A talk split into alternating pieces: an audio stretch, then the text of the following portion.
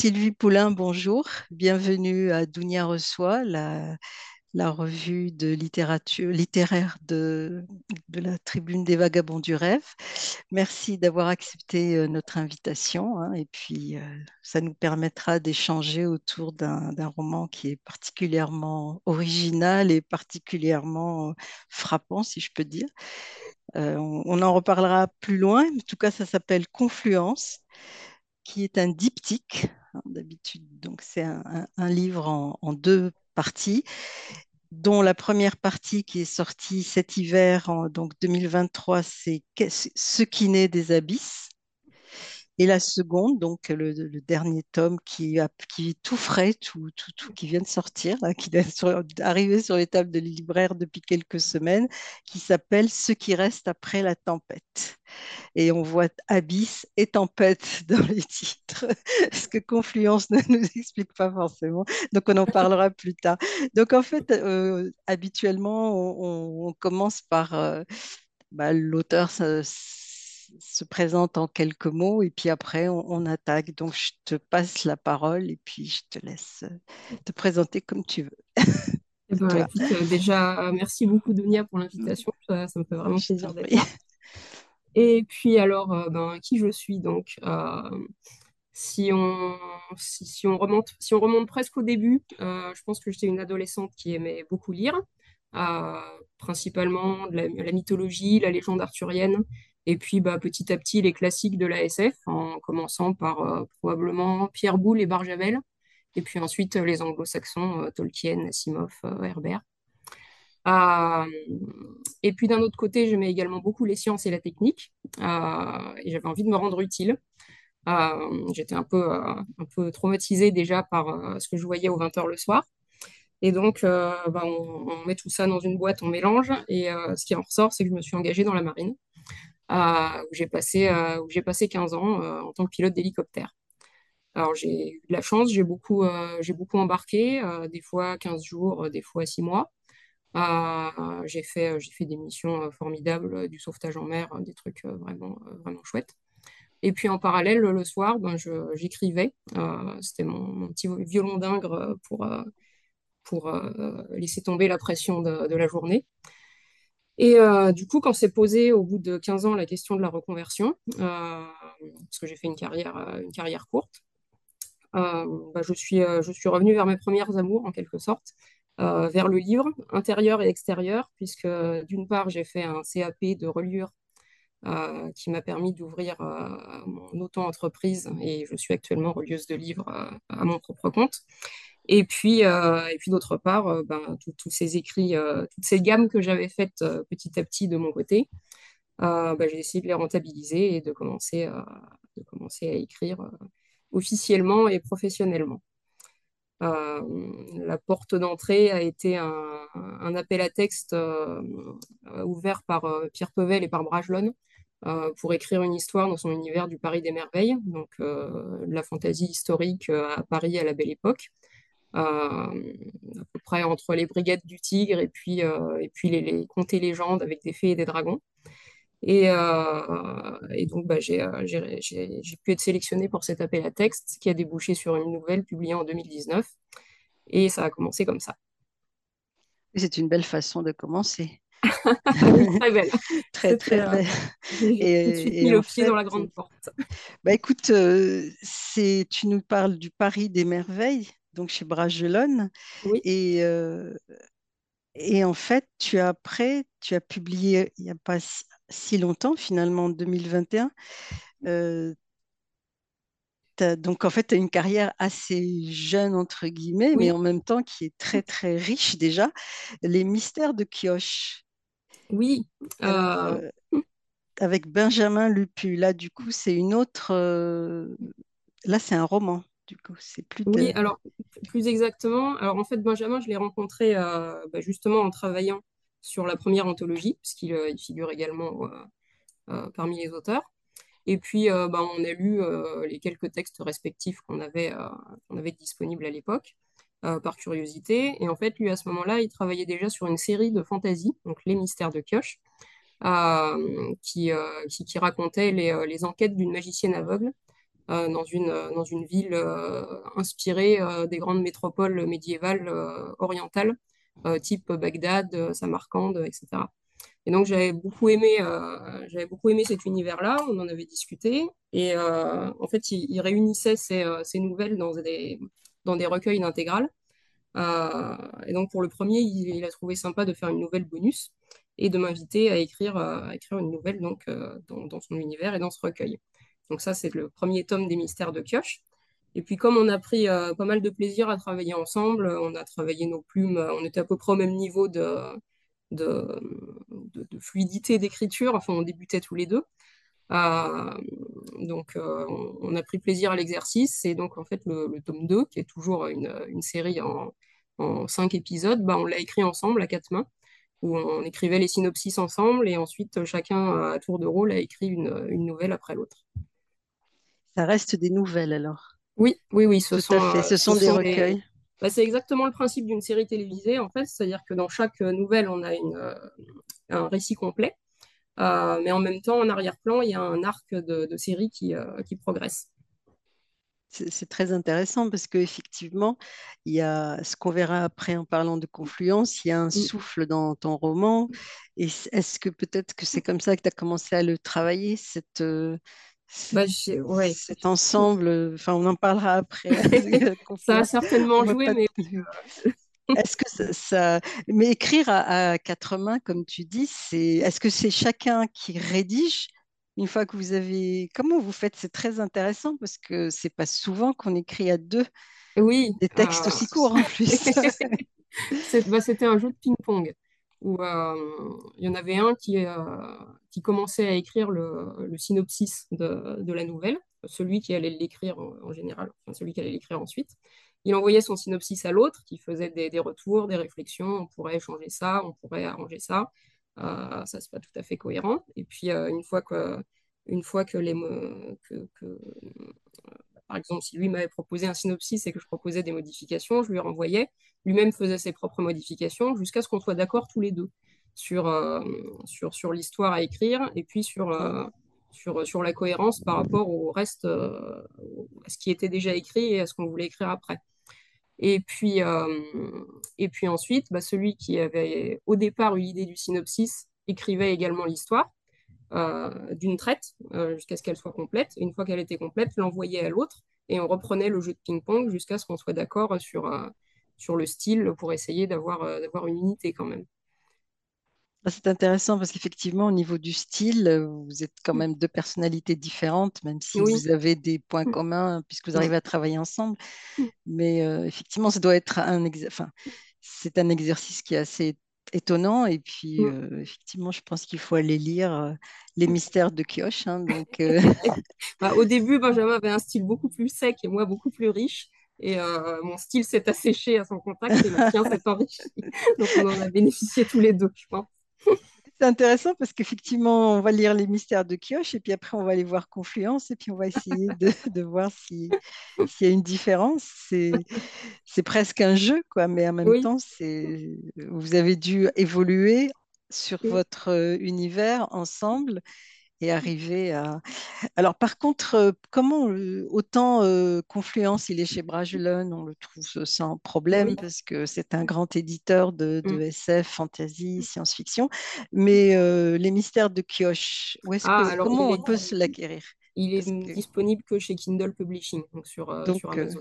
sur Amazon, d'accord. On le redira à la fin les, quand on parlera de l'auto-édition et puis de Oui. l'édition euh, euh, commerciale par Mm. éditeur. Enfin, je ne sais pas trop comment on peut le qualifier. Donc, en fait, euh, tu as, pour revenir euh, une dernière fois sur, euh, sur la présentation, est-ce que tu, tu m'as dit que tu avais lu donc des livres euh, entre guillemets classiques Mhm. de SF, mais dans ton écriture, parce que tu, ton univers est particulièrement original. Enfin, original, c'est pas, c'est un mot un peu galvaudé, mais je veux dire, c'est quelque chose de, qui était très particulier, on dira. Mhm. Et euh, est-ce que dans la SF que tu as continué à lire, est-ce que tu as, ou, les films, on avait, dans notre échange, on avait pensé peut-être des films qui peuvent t'avoir marqué. Est-ce que tu peux nous dire quelque chose Je pense que c'est, c'est plutôt l'audiovisuel, oui, qui m'a, qui m'a, qui m'a inspiré pour, enfin, pour Confluence en particulier.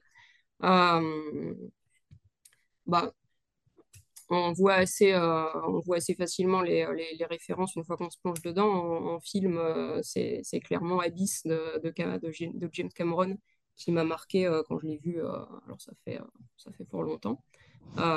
mais pour, son, magnifique alien des abysses et puis toute l'ambiance sous-marine, je pense que c'est peut-être un des premiers films de science-fiction que j'ai vu et qui m'a vraiment marqué durablement. Euh, aussi, c'était pas, euh, c'était pas de la science-fiction militariste euh, où il fallait se battre contre les aliens et ça m'avait, ça m'avait plu ça. Et puis, et puis au niveau série, puisque, puisque les séries ont une, ont une importance, donc il y, a, y a The Expanse, qui est mmh. l'adaptation de, la, de la série littéraire de S.A. Corey, qui, qui, qui, a occupé une grande place aussi. C'est, c'est l'histoire d'un, d'un équipage de vaisseau spatial euh, qui est pris dans des jeux de pouvoir à l'échelle du, euh, du système solaire. Et euh, j'aimais beaucoup la dynamique de, de, cette série et c'est un peu ce que j'ai essayé de reproduire avec les, rebondissements haletants, les, la, la, dynamique dans, dans ma façon d'écrire.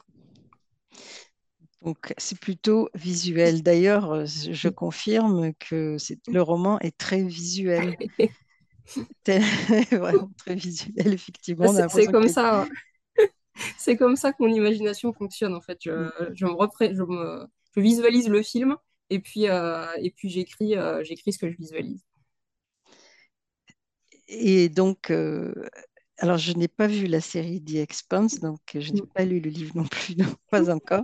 Est-ce que qu'il enfin, c'est par rapport à, l'aspect aussi euh, aventure. Il y a beaucoup d'aventures dans, dans, ton roman. Mmh. C'est plein de rebondissements, c'est euh, mmh. de retournements de situation, de mystère. Mmh. Enfin, vraiment, on est embarqué. Quand je parlais de souffle tout à l'heure, même si ça se passe sous l'eau, c'est vraiment, euh, il y a, on est emporté dans, dans, par, quel, par une vague. vraiment, là, je vais être dans les images faciles. et puis, en fait, le ça vient naturellement. Voilà, et, et c'est et ça tient la route. il n'y a pas un moment où on se dit, bon, euh, d'accord, euh, encore une bataille, encore ceci. On, est dedans et on va jusqu'au bout. Et, et puis, euh, puis ce n'est pas qu'une aventure, entre guillemets, il y a quand même aussi une réflexion derrière. Donc, pour, pour parler de, ton écriture de novelliste, 20 000 nuits sans lumière, mm-hmm. qui reprend un titre, enfin, qui rappelle en tout cas un titre Petit hommage à Jules Verne. Voilà, de première SF euh, qui a gagné le prix Le Bussy 2021, qui est un prix de nouvelles de science-fiction euh, sans thématique, donc qui est très ouvert, ce qui fait son intérêt aussi. Et voilà, donc euh, tu, tu as été primé, donc c'est un, genre que tu maîtrises, puisqu'on en a parlé aussi tout à l'heure à propos des mystères de Kioche. C'est plus une série, mais c'est des textes courts. Donc, mhm. qu'est-ce qui te entre la somme d'un grand roman comme mm. Confluence et des textes courts comme 20 mm. 000 nuits sans lumière, euh, qu'est-ce que c'est la différence pour toi quand tu écris? Hum, je, pense que le, format court me permet peut-être de, tester des idées. À 20 000 nuits sans lumière, j'étais en train de construire l'univers de, Confluence. Mmh. Euh, et, je me suis dit que ce, serait bien de, commencer. Euh, c'était le premier test public, en fait, euh, cette, cette nouvelle, qui a réussi au-delà de tout, de, tout espoir.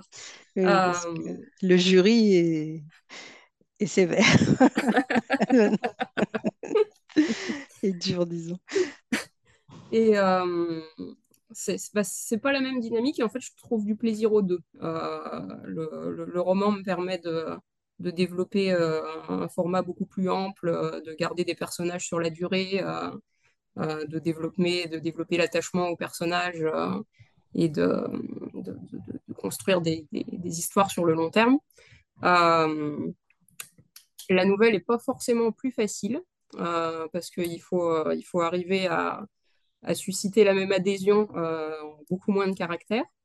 mais euh, j'ai l'impression de me ressourcer en écrivant des nouvelles.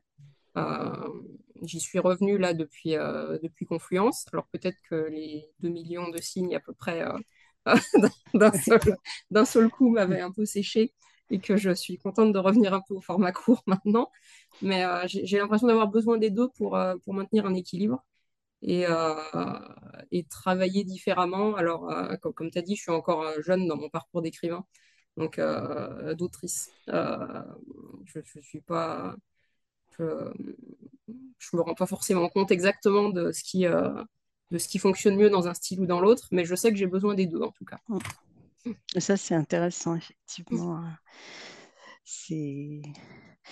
Alors maintenant, on va arriver au cœur du sujet, à Confluence. Donc je répète, hein, je répète, Confluence, qui est un, un, roman en deux tomes. Ce qui naît des abysses, et le deuxième tome, c'est Ce qui reste après la tempête. Donc c'est chez Bragelonne, ça, le ça vient de sortir euh, cette année. En fait, les deux livres sont sortis cette année, les deux tomes. Ils sont tout frais. C'est euh, de la science-fiction, mais euh, on n'est pas dans l'espace, on est ailleurs. Et je voudrais te demander, avant qu'on commence à fouiller un petit peu, ben vas-y, présente, euh, présente-nous Confluence. Mhm. Euh, alors, bah, dans Confluence, l'humanité a terminé de pourrir la planète. Euh, la, surface est devenue inhabitable. Et, et dans, un, ça agit un peu comme un électrochoc. Donc, pour l'humanité a été obligée de se réfugier sous l'eau et de, construire un, réseau de cités interdépendantes euh, au sein desquelles elle essaye de se réinventer. Donc euh, l'idée, c'est vraiment d'avoir une, société fondée sur l'intérêt général et puis la protection de l'environnement. Donc euh, les, buts de départ sont fort louables, mais évidemment, les, certains réflexes ont la vie dure. Du coup, la, découverte d'une autre communauté qui a survécu au fond d'un abysse euh, et qui a l'air de posséder une biotechnologie inconnue et qui refuse de reconnaître euh, la, loi qui gouverne désormais l'océan, euh, déclenche une intervention militaire qui se passe très mal, qui, cause beaucoup de dégâts et laisse seulement quelques survivants derrière elle. Donc à partir de là, on va suivre un, deux, deux, rescapés de cette, de cette intervention, donc un sous-officier euh, qui a quelques, quelques problèmes d'identité parce qu'il est relié à une, euh, à une intelligence artificielle qui, euh, qui, le rend plus efficace au combat en jouant sur les niveaux d'hormones de son cerveau.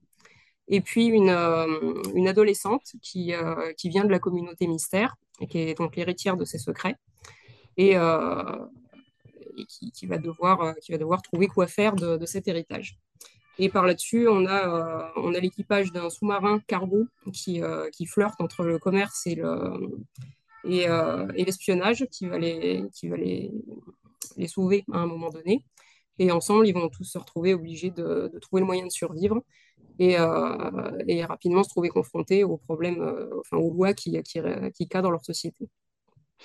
Voilà, ça c'est une introduction euh, très, très synthétique du roman, effectivement. Donc, c'est ce qui est intéressant, c'est que si on prend les, il y a plusieurs choses qui, qui apparaissent. Donc, déjà, cet univers, euh, il ne pas sous la mer, ils sont très, très, très bas. Euh, comment as pu, tu as imaginé ce, enfin, ils sont à 4000 mètres sous l'eau, plus, je crois.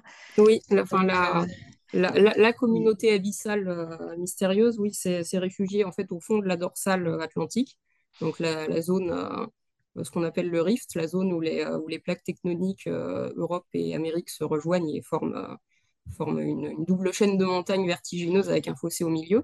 Et effectivement, le milieu, il est, il est vers 4000 mètres de profondeur. Donc, ils ont trouvé le moyen aussi de résister à la pression. Oui. Parce que au début, en tant que lectrice, euh, quand j'ai ouvert ton roman, que j'ai commencé à lire, le premier chapitre, c'est euh, on est en plein dans l'action là. J'ai pris ce parti pris oui, de vraiment immerger euh, son jeu de mots le, voilà. Et puis on ne sait plus de quel côté se tourner, on ne comprend pas forcément ce qui se passe, mais après les choses se mm. mettent en place. Mais du coup, c'est très efficace comme entrée en matière. Mm parce que c'est tu, tu introduis en fait le premier personnage dont on ne comprend qu'après l'importance finalement. Et, euh, et, et justement, cette, cette, ce personnage, il a, tu parles de, de une gestion des hormones, et en fait, euh, parle-nous de ça. Qu'est-ce que c'est que cette gestion des hormones? Et Pourquoi est-ce que parce que ça ne concerne pas que les militaires finalement dans Alors, euh, si. En fait, à, l'échelle de chaque région océanique, euh, chaque, euh, chaque cité ou communauté euh, se spécialise dans un domaine particulier, ce qui lui permet d'être, parce que, parce que les ressources et l'énergie sont extrêmement comptées dans le, dans le milieu sous-marin. Donc déjà, ça lui permet d'améliorer sa, la, qualité de, de, sa production. Et puis, ça, ça crée une dépendance mutuelle entre, le, entre les cités, qui normalement est un facteur de paix. Euh, et pour que, pour que l'ensemble tienne, eh ben les, tout, ce qui est euh, maintien de la paix, maintien de l'ordre, c'est confié à une seule de ces cités euh, qui, qui, prend en charge sur toute, sur toute la région, c'est sa spécialité à elle. Et donc, en Atlantique Nord, ben, cette cité s'appelle Atlantis, et elle a un fonctionnement un peu particulier. Parce que contrairement, contrairement aux, autres, aux autres cités qui, qui utilisent des, des, des, des, systèmes de gouvernance collective, euh, chez eux, euh, tout est dirigé par une IA. Parce que parce que c'est une cité qui a été, euh, qui a été fondée par, par une espèce d'Elon Musk dépressif. Ah oui.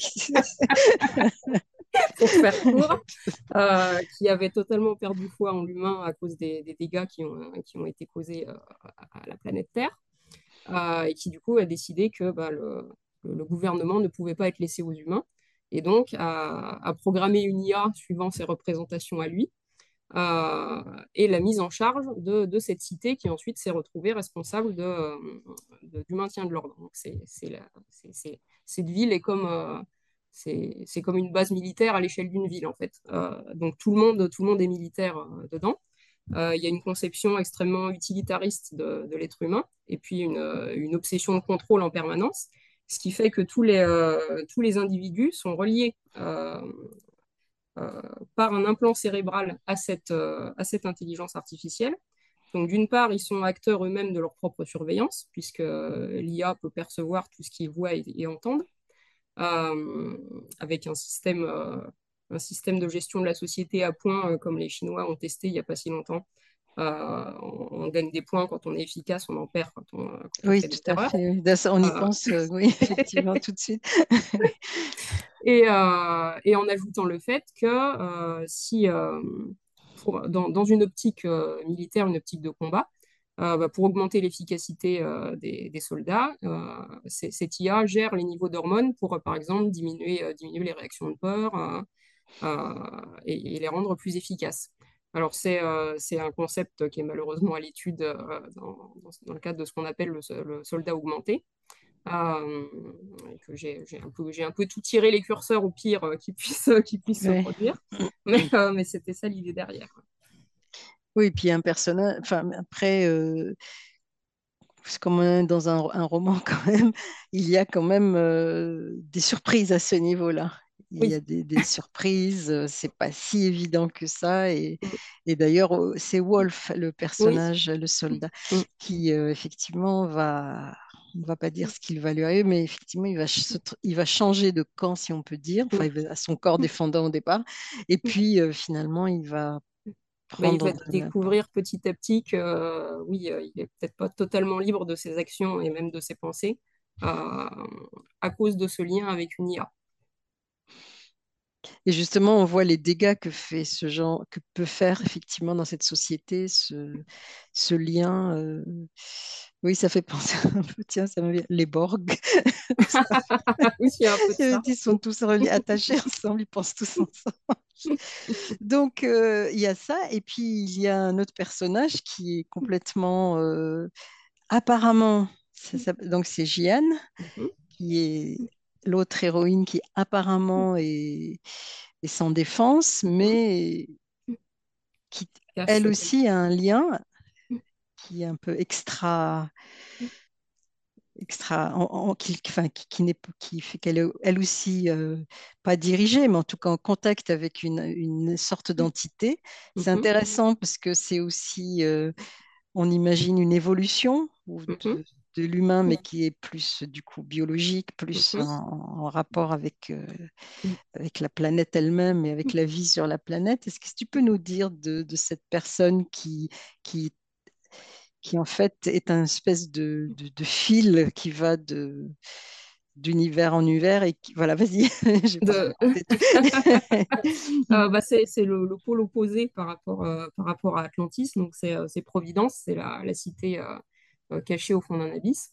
Et donc, pour, euh, pour, pour survivre aux conditions euh, totalement hostiles des, des grands fonds, donc la, pression qui est monumentale, l'obscurité, etc., bah, les, les gens qui se sont retrouvés dans, dans la situation de, sombrer au fond de cet abysse euh, ont développé un peu dans l'urgence, et puis ensuite plus avec une, évolution sur le temps long, une symbiose avec un, avec un organisme du plancton.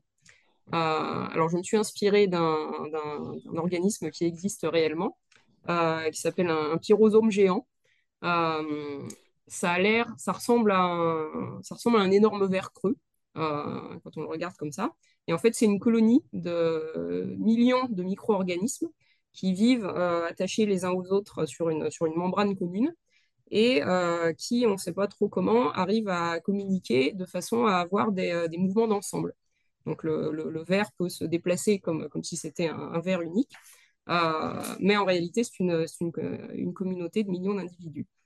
qui Donc, vit cette euh, au fond de l'océan qui vit au fond de au l'océan. fond de l'océan Euh, donc, c'est cette idée-là que j'ai euh, que, que j'ai trouvée euh, super inspirante et que j'ai reprise pour, euh, pour, pour, ce- pour cette société. Donc, euh, les, les, humains qui sont tombés au fond de sont, euh, sont, sont tombés à, l'intérieur d'un- d'un- d'une de, ces, euh, types de colonies. Et euh, en fait, euh, au moment, au moment où commence l'histoire, bah, tout ça a un peu évolué et ils peuvent la porter comme une, euh, comme une combinaison qui les, euh, qui les protège de la pression. Euh, il y a des réactions chimiques qui se font entre euh, la respiration de l'être humain et puis euh, le métabolisme euh, du plancton. Euh, donc le, plancton utilise le CO2 euh, produit par l'être humain pour euh, récupérer le carbone pour son propre métabolisme et lui rend de l'oxygène euh, que, que l'humain peut respirer. Et cet équilibre se, se maintient comme ça. C'est assez extraordinaire parce que généralement, quand on parle de symbiote, c'est c'est des choses horribles, qui, des espèces de vers qui s'installent dans l'organisme qui finissent par vous dévorer. Non, mais là, c'est euh, c'est un symbiote qui...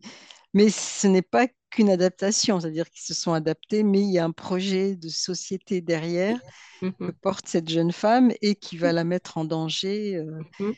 en fait, dès qu'elle Bah, dès dis- qu'elle est à capturer, quoi. disons qu'elle euh, elle a comme, euh, comme, mission ou souhait de, faire perdurer le mode de vie de, sa, communauté euh, qui a été détruite pendant, euh, l'invasion militaire.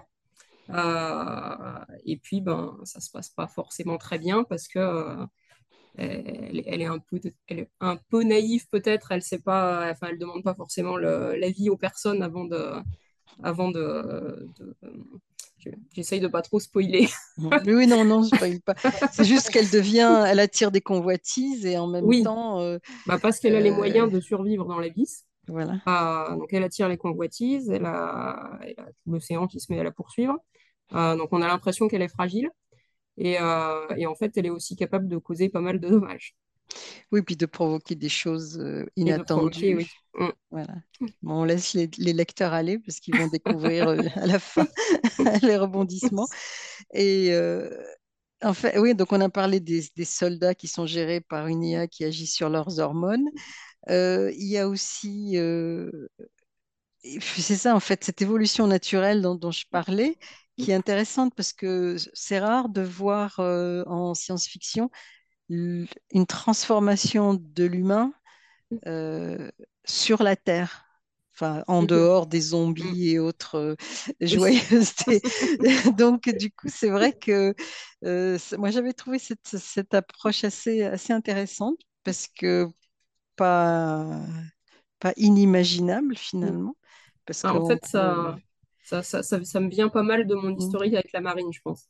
Parce que au, au dé- au tout début, les toutes premières versions de, de ce roman, J'imaginais une histoire dans l'espace, justement. et dans un futur lointain, c'était les, aventures d'un équipage de, vaisseau spatial. Mmh. Et puis, au fur et à mesure que je faisais des tests, que je commençais à écrire, puis finalement ça ne me plaisait pas, que je revenais en arrière, je changeais des choses, bah, la bonne combinaison s'est révélée revenir à l'élément maritime. Et, et, puis un futur pas très éloigné, puisque ça se passe au 24e siècle. Euh, ce qui me permettait euh, de, déplacer assez facilement les problématiques actuelles qui m'intéressaient euh, sur, sur le climat, sur la société, l'usage de la force et puis le rapport collectif-individu, dans un futur assez proche où ça, ça restait relativement plausible plausible et où l'humanité, même si c'est très imparfait, où la guerre est toujours là, c'est pas des survivalistes planqués derrière, leur fusil et refusant. on essaye quand même de construire quelque chose. C'est l'intérêt des gens qui, essayent de s'améliorer et qui font plein d'erreurs en le faisant. Voilà, c'est pas la route de Cormac. c'est désespéré. Donc en fait, euh, ces personnages euh, se retrouvent euh, dans une communauté cette communauté euh, évolue au fur, au fur, et à mesure de toutes les rencontres, des aventures, des mésaventures, ou des fois eux-mêmes sont, font preuve de... Donc c'est Carmen, la, la commandante, c'est ça, fait preuve parfois de naïveté aussi. Bah, ils font tous des, erreurs parce qu'ils ont des idées euh, préconçues. Des fois, euh, mm. ils ont leur propre... ils sont à bord d'un sous-marin, donc, le Grondin, qui... Qui récupèrent euh, Wolf et Gian euh, une fois qu'ils ont réussi à survivre à, la catastrophe du début. Euh, et, effectivement, bah, j'ai essayé de créer des personnages imparfaits pour, pour qu'ils soient crédibles, en fait. Oui, mais c'est vrai qu'il y a cet aspect-là. C'est justement, on en parlait tout à l'heure. C'est le ton image du héros n'est absolument pas héroïque, mais elle l'est aussi. Quoi. C'est, vas-y, développe. Bah, j'en ai, j'en ai un peu marre des, euh, des héros classiques euh, mm. qui, euh, qui, qui, gagnent en cassant, la, en cassant la gueule de tous leurs ennemis. et puis qui se, qui se remettent pas, pas en question la plupart du temps. Du coup, euh, oui, j'ai créé, euh, j'ai créé un, héros entre guillemets masculin, mais qui est plein de doutes et de failles, et, euh, et puis qui, qui, se rend compte qu'il a, qu'il a sévèrement merdé à un moment donné. oui, c'est ça, c'est des gens presque oui, c'est ce qui, qui, sont parfois agaçants parce que toi, tu, tu te dis, maintenant, ils ne sont pas si naïfs que ça. Mais si, et puis, puis finalement, ils évoluent, bien sûr. C'est ça qui donne de l'intérêt. Il y a des rebondissements, des retournements. On est vraiment dans un long, long roman d'aventure, mmh. donc euh, au plus beau sens du terme. Il s'y passe plein de choses. Euh, il y a des confrontations, des, rebondissements, ça je le redis, des... mais je, conseille vraiment euh, de le lire, euh, rien que pour le plaisir de se faire porter par une, histoire.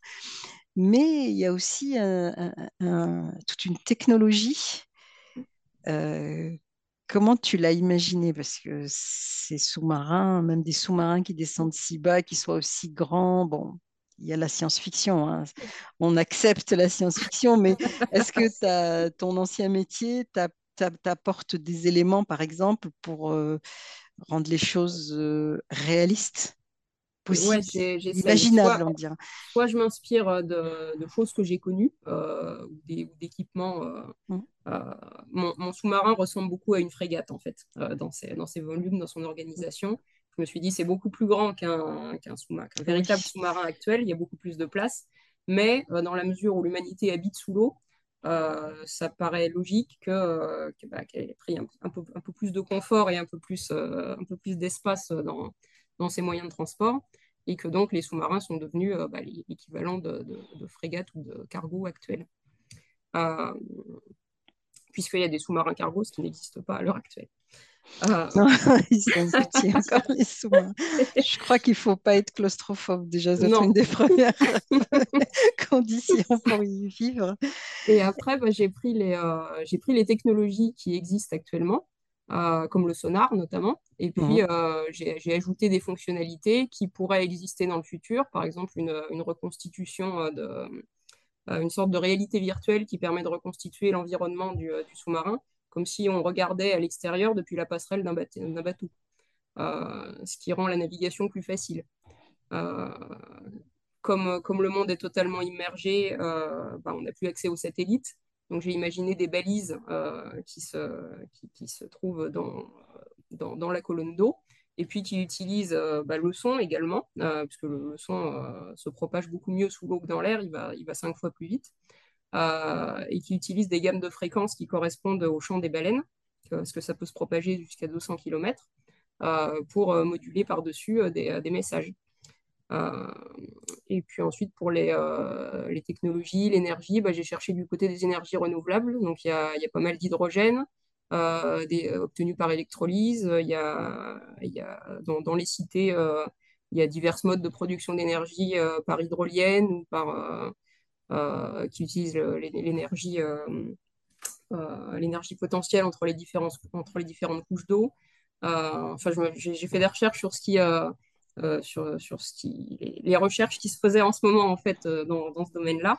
Et puis, il y a plein de, possibilités où, il n'y a plus qu'à piocher.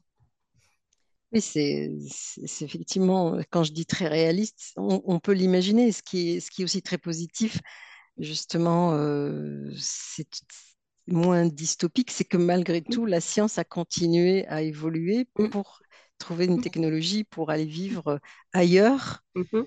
dans un domaine qui est complètement étranger. euh, euh, c'est fou parce qu'on connaît mieux la géographie de Mars que de la Terre, en fait. On, dit, on souvent ça, on Voilà, connaît, on mieux la Oui, surface de la planète Mars oui, que, euh, ou de la Lune que les, les abysses qui sont euh, juste à côté en oui, termes de, kilomètres. oui. Donc, euh, c'est assez, intéressant. Enfin, je dis, je continue, je me répète, c'est vraiment intéressant comme démarche parce que ça nous permet d'imaginer d'autres choses et une technologie qui fonctionne. Parce qu'effectivement, vivre sous la mer, c'est encore quelque chose de... Oui, À moins d'être des baleines ou des dauphins ou des requins, c'est même pas pensable. Euh, puis d'ailleurs, il y a eu, une- enfin, il y a eu un drame il y a, il y a pas longtemps où, oui, où Euh, les... il y a un sous-marin qui a disparu comme ça. oui celui, celui qui, était, qui avait plongé sur le Titanic. Oui. Ouais. Euh, A, a priori, il était pas, euh, je crois qu'il n'était pas certifié pour aller aussi profond. Ah non, je pensais pas à celui-là, je pensais à... Enfin bon, c'était des, militaires euh, en Amérique du Sud, je crois. Ah oui, oui, oui, exact. oui. Euh, oui, c'est un peu plus ancien.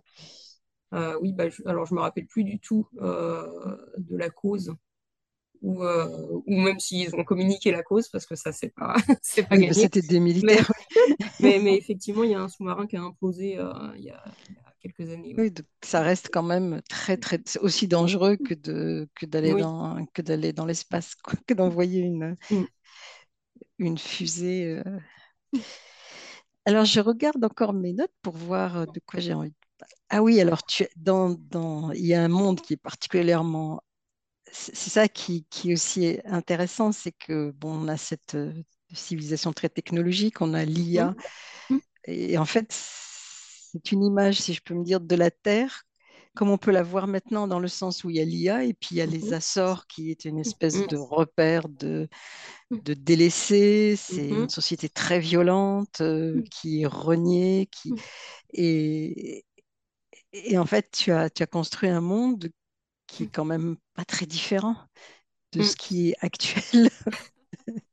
Bah, c'est, c'est la face sombre de, de cette société euh, qui, qui essaye de se réinventer et qui essaye de trouver des modes de fonctionnement collectif. C'est que pour, euh, participer à, cette alliance de cités, euh, bah, il faut être capable de, euh, de, proposer une production qui puisse s'inscrire dans les échanges entre les cités. Et du coup, ben, de manière assez hypocrite, les, les, cités développées abandonnent celles qui ne parviennent pas à suivre. Donc il y a effectivement toute une, toute une gamme de petites euh, communautés. Il y a les Açores et on en visite une autre dans la deuxième euh, Mm. euh, qui, est, qui descend plutôt euh, des Inuits, qui, bah, qui survivent dans leur coin comme, comme elles peuvent.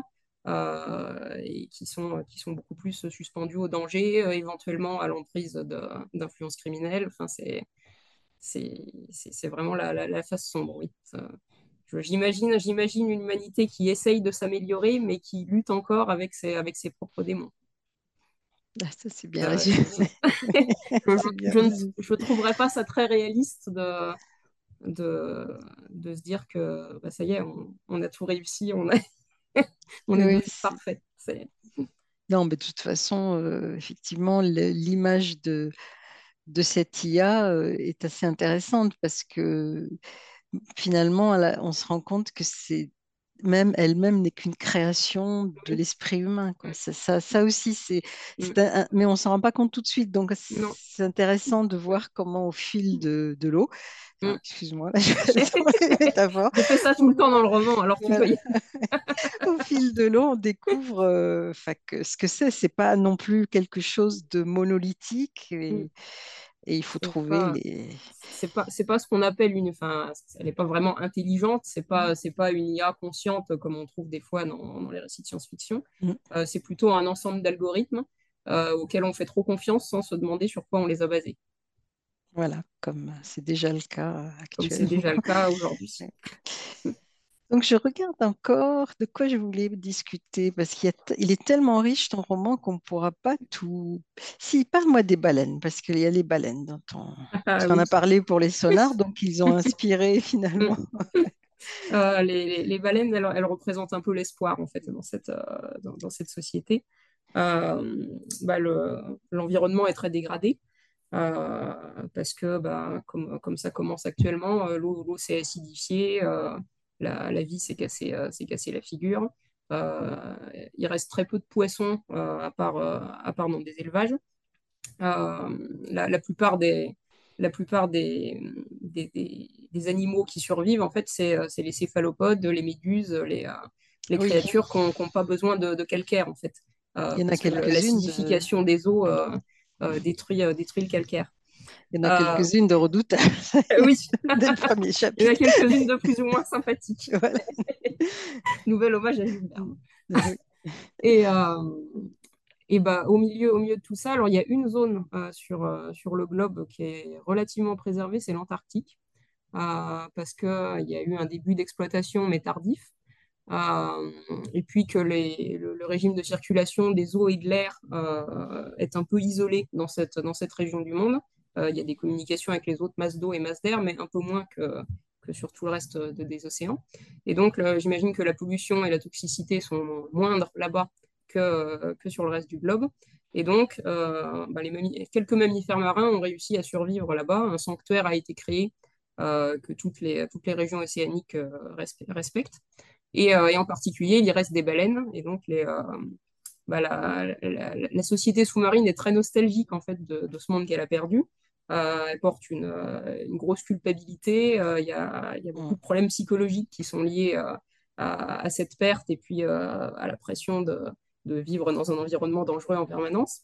Et du coup, bah, les, les baleines représentent, représentent quelque chose, quelque chose de, de, de positif, un espoir, euh, une poésie un peu avec, euh, avec leur chant, euh, qui, qui est assez, assez présent dans cette société. C'est, on peut ne- ne- le- leur chant est utilisé euh, comme, euh, dans, dans un cadre technologique pour les, pour les balises euh, de communication, par exemple, mais euh, également dans la musique, euh, parfois des, Mm. euh, des stations euh, où, où ça se mêle, euh, ça se mêle au- au- à la musique des musiciens, quoi.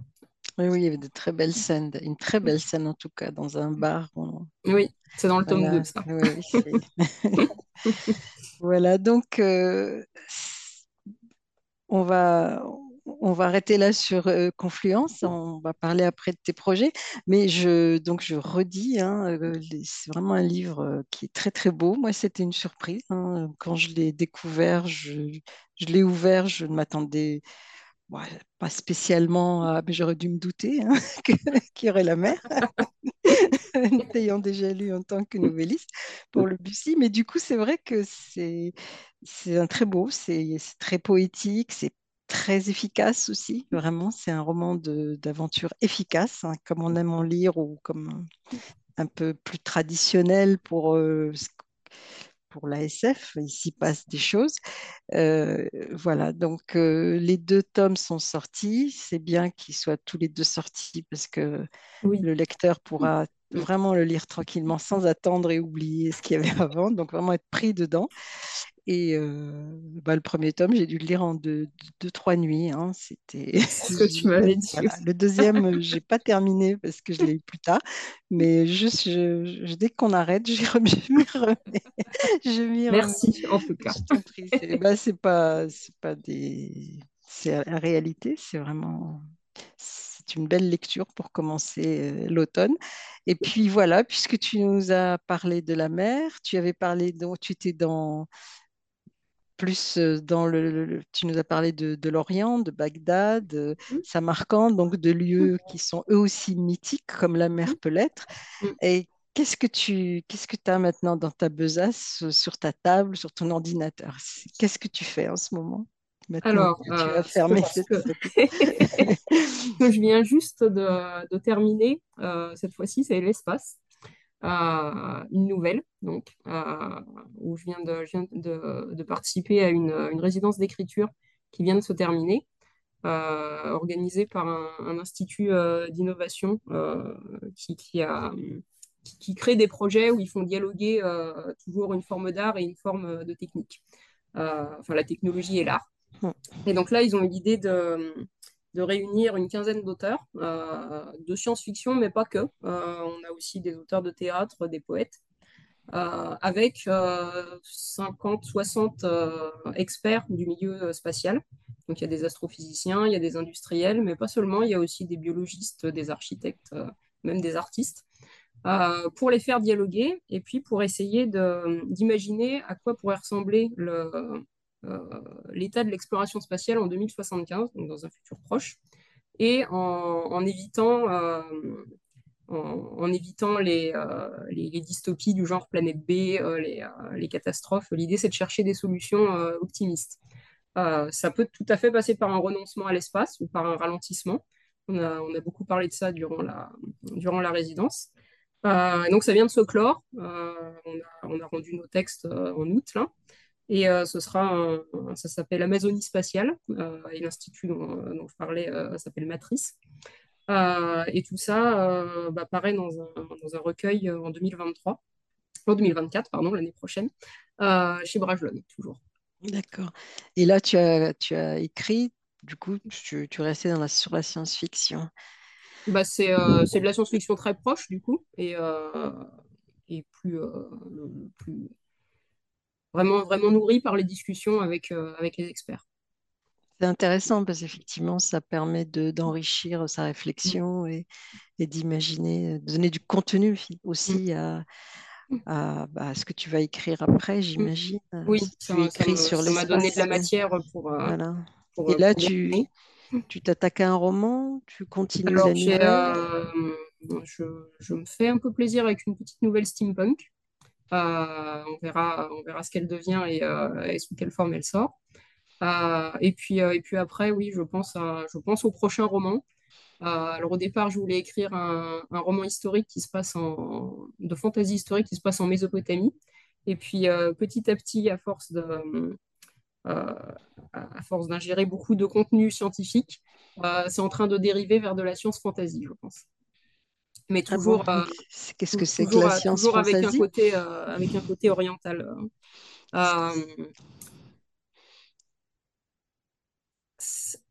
c'est, comment dire? Enfin, comment toi tu le, le vois dans ton écriture, hein. Je ne demande pas de faire un cours sur la science fantasy. Oui, j'étais pas prête. Non, c'était une question piège. Enfin, pour, pour moi, ce serait, euh, ce, ce serait une, il y, aurait une magie qui pourrait s'expliquer par la science, en fait. Ah oui, alors là, c'est plus du tout. euh, C'est encore un autre univers que Oui, tu, tu abordes. euh, je, je Euh, retourne vers la fantaisie, mais je voudrais lui garder une, euh, une composante scientifique solide. ah, je serais curieuse de voir ça.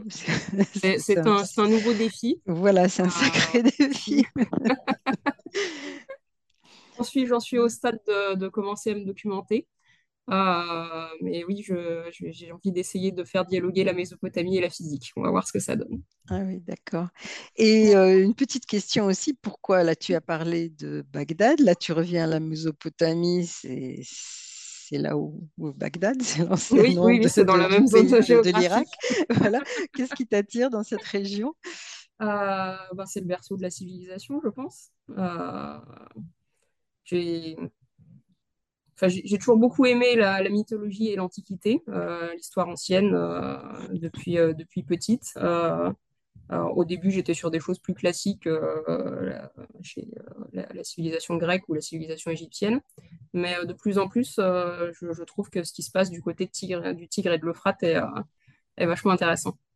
On y retrouve, on retrouve dans les mythes et puis dans les, dans, dans, les structures sociétales vraiment le, le, début de tout ce qui fait encore nos, nos civilisations actuelles.